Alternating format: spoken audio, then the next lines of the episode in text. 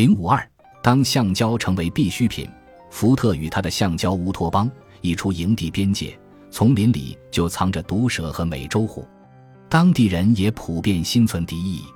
巧合的是，两年前英国探险家珀西·福赛特就在此地区失踪。当时，福赛特正带着儿子和另一位英国青年在寻找神秘的失落的 C 城。福赛特想出了一套理论：从前，雨林深处曾有一种皮肤苍白的人建立了伟大的文明，之后留下一座宏伟的城市留待后人发现。他称之为 C 城，但从未解释原因。他没有证据证明它的存在，完全为直觉所驱使。虽说这一想法略显疯狂。但福赛特是一位经验丰富的探险家，自从1906年他就开始在亚马孙地区探险了，所以他知道这里的生存方式。他和两个同伴消失得无影无踪，只证明了一件事：在这个地方生存下来是何等艰难。有一种说法是，当地人把福赛特和同伴弄混了，误以为他们是美国人亚历山大·赖斯，因为赖斯一行当时也正在同一地区探险。福赛特为此气愤至极，因为跟一个有钱的寡妇埃莉诺维德纳结了婚，赖斯富可敌国。靠着妻子的钱，赖斯用各种新设备资助探险活动。一九二五年的那次探险，甚至动用了一架飞机，也是第一支这么做的远征探险队。赖斯用飞机进行空中勘测，只要他发现有丛林土著难以相处或管束，就投掷炸弹轰炸。很自然，丛林里的原住民对所有误闯进来的白人都没有好脸色。或许这能解释福赛特的悲惨命运。考虑到布莱克利手里有三千名工人可供调遣，他取得的成绩实在微不足道。福特城的一小段路打了地基，铺了路面，还建成了一间诊所和食堂，也提供了住宿条件，但粗糙不合规格。为美国管理人员提供的高级住宅以零部件形式从美国本土运来，但却是密歇根州的建筑师设计。由于建筑师对丛林环境完全缺乏认识，这些房子全使用保温的金属屋顶来代替传统的茅草屋顶，所以热得像蒸锅。福特城里从没有什么人住得舒服过。事实证明，布莱克利不称职，挪威船长埃纳尔·奥克斯霍尔姆接替了他的职位。有个公允的观察家评论说：“奥克斯霍尔姆是个榆木脑袋的大块头，和布莱克利一样，奥克斯霍尔姆对植物学、农学、热带橡胶以及一切有助于在丛林里经营大农场的东西一无所知。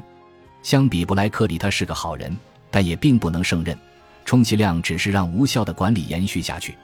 奥克斯霍尔姆在福特城过得很不好，他的四个亲生骨肉都死于高烧。”一天晚上，他的女佣去河里洗澡，回来时惊恐万状，他的一条胳膊没了，是一条热带鳄鱼把它咬掉的。这个可怜的女人很快就因失血过多而死。福特城从来没好过的事情，在奥克斯霍尔姆手下更是一跌再跌，薪水、工作条件都让工人们的理想幻灭了。虽说福特已经很好心的不要求工人奉行他的大豆菜谱。但食堂里端出来的燕麦片和果冻等美食食物更叫他们心寒，工资尤其是痛点。大多数基建工人都以为自己能获得五美元的日薪，跟福特在美国的工人一样。结果他们发现自己的薪水是每天三十五美分，如此微薄的薪资还要扣去伙食费，不管吃不吃都照扣不误。个人自由受到限制，也很招工人们怨恨。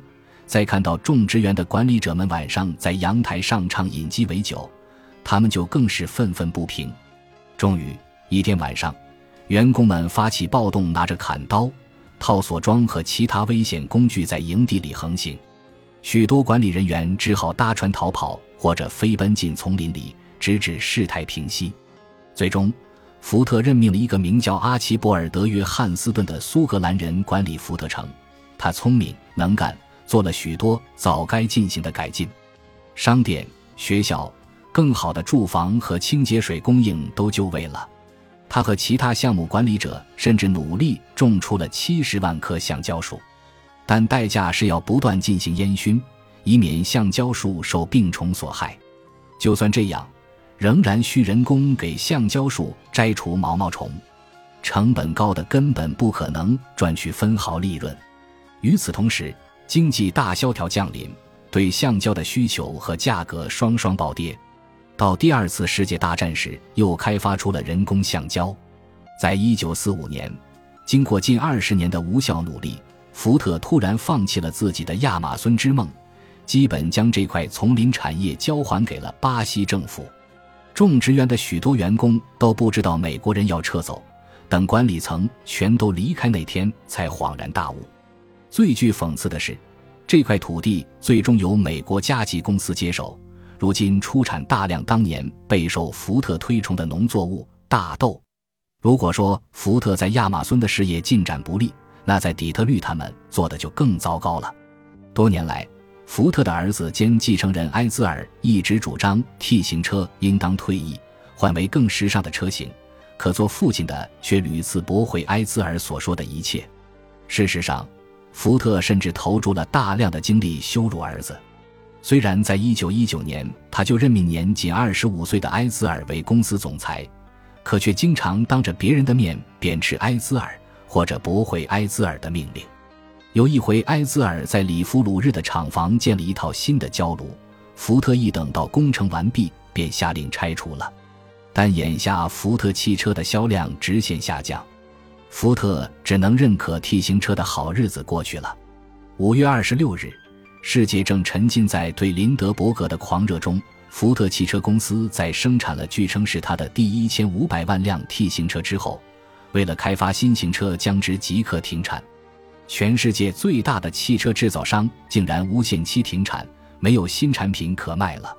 福特在底特律的六万员工立刻失业。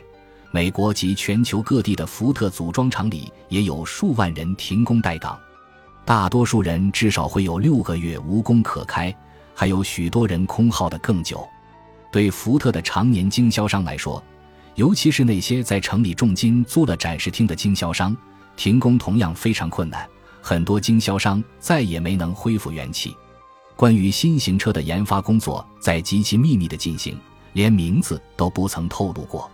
许多人猜测，他会以亨利·福特的亲密朋友兼英雄人物爱迪生的名字来命名。只有极少数的公司内部人员知道，它将叫做 A 型车。有关工厂内部状况的传闻甚嚣尘上。据说，亨利·福特住在厂里，睡在车间办公室的行军床上，其实根本没这回事。至少可以这么说：从无到有地生产一款新车，牵涉到大量的工作。这几乎肯定是空前绝后、规模最大的工业重组。新车包括五千五百八十种不同的部件，几乎全部都是新的，因此必须重新设计。不光是零件本身，还有数千种制造零件的新设备。有些设备非常庞大，其中有两台自动压力机，差不多有三层楼高，各重二百四十吨。值得一提的是。几乎所有的设计和设备重组都是福特一手完成的，没有任何专家给予指导，因为福特痛恨专家，拒绝聘请。一如他在一九二四年的自传《我的生活与工作》里所说：“我从不聘请全职专家，如果我想通过不正当手段扼杀反对意见，我就派专家出场。”稍后他又补充说：“我们遗憾地发现，只要一个人认为自己是专家。”就必须要搞掉他，因为真懂得自己工作的人是绝不会认为自己是专家的。由此导致的结果是，福特的正式员工中没有任何具备高级工程师或工程设计技能的人，公司连试验场都没有，而是在公路上测试汽车，连警察都看不下去了。福特汽车公司的首席检测员雷达林格尔是个少言寡语的人，对于任何车，他的评论都只有两种。要么是好的很，要么是不够好，你永远无法从他那儿得到什么地方不对、哪里需要改进的细节意见。一位工程师长叹道：“公司的确拥有一间时髦的由阿尔贝特·卡恩设计的研究实验室，但亨利·福特拒绝投资购买精密仪器或其他有用的工具。实验室的大部分空间都划拨给了他的大豆及其他食品实验。”福特拒绝聘请专家，导致了福特城的厄运，眼下又极有可能毁了 A 型车。多年来，人们就批评 T 型车的刹车不可靠。许多州已着手规定汽车每年需进行安全检查。福特公司内部也有人担心 T 型车通不过检验。据说，因为考虑到刹车的安全性，德国正欲封禁 T 型车。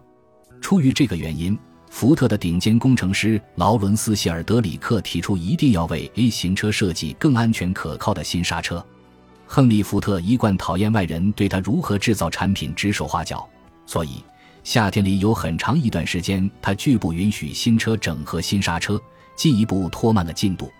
久经折磨的福特高管查尔斯·索伦森后来指出，有理性的商人绝不会还没设计出替代车型并做好投产准备就停下 T 型车的生产。索伦森估计，新车迟迟不能投产带来的转换成本在一亿到两亿美元。亨利·福特不肯让步的死脑筋带来的额外成本更不可计数。七月二十六日。还有四天就是亨利·福特六十四岁的生日了。通用汽车宣布上半年收入一点二九亿美元，之前还没有哪家汽车制造商在半年里就赚了这么多钱，而且这还是靠福特没停工之前的销售赚来的。此刻，福特完全不生产汽车了，他的竞争对手们一举瓜分了空出来的市场，行业内的许多人都开始怀疑。福特公司能不能从这样的长期停产中恢复？即便恢复，又能恢复到原先的几成？世界上的其他人都好奇的想知道，福特究竟会拿出什么样的东西来替代 T 型车？但这个世界并不知道，福特内部也有许多人同样好奇的打听着这个问题。本集播放完毕，感谢您的收听，喜欢请订阅加关注，主页有更多精彩内容。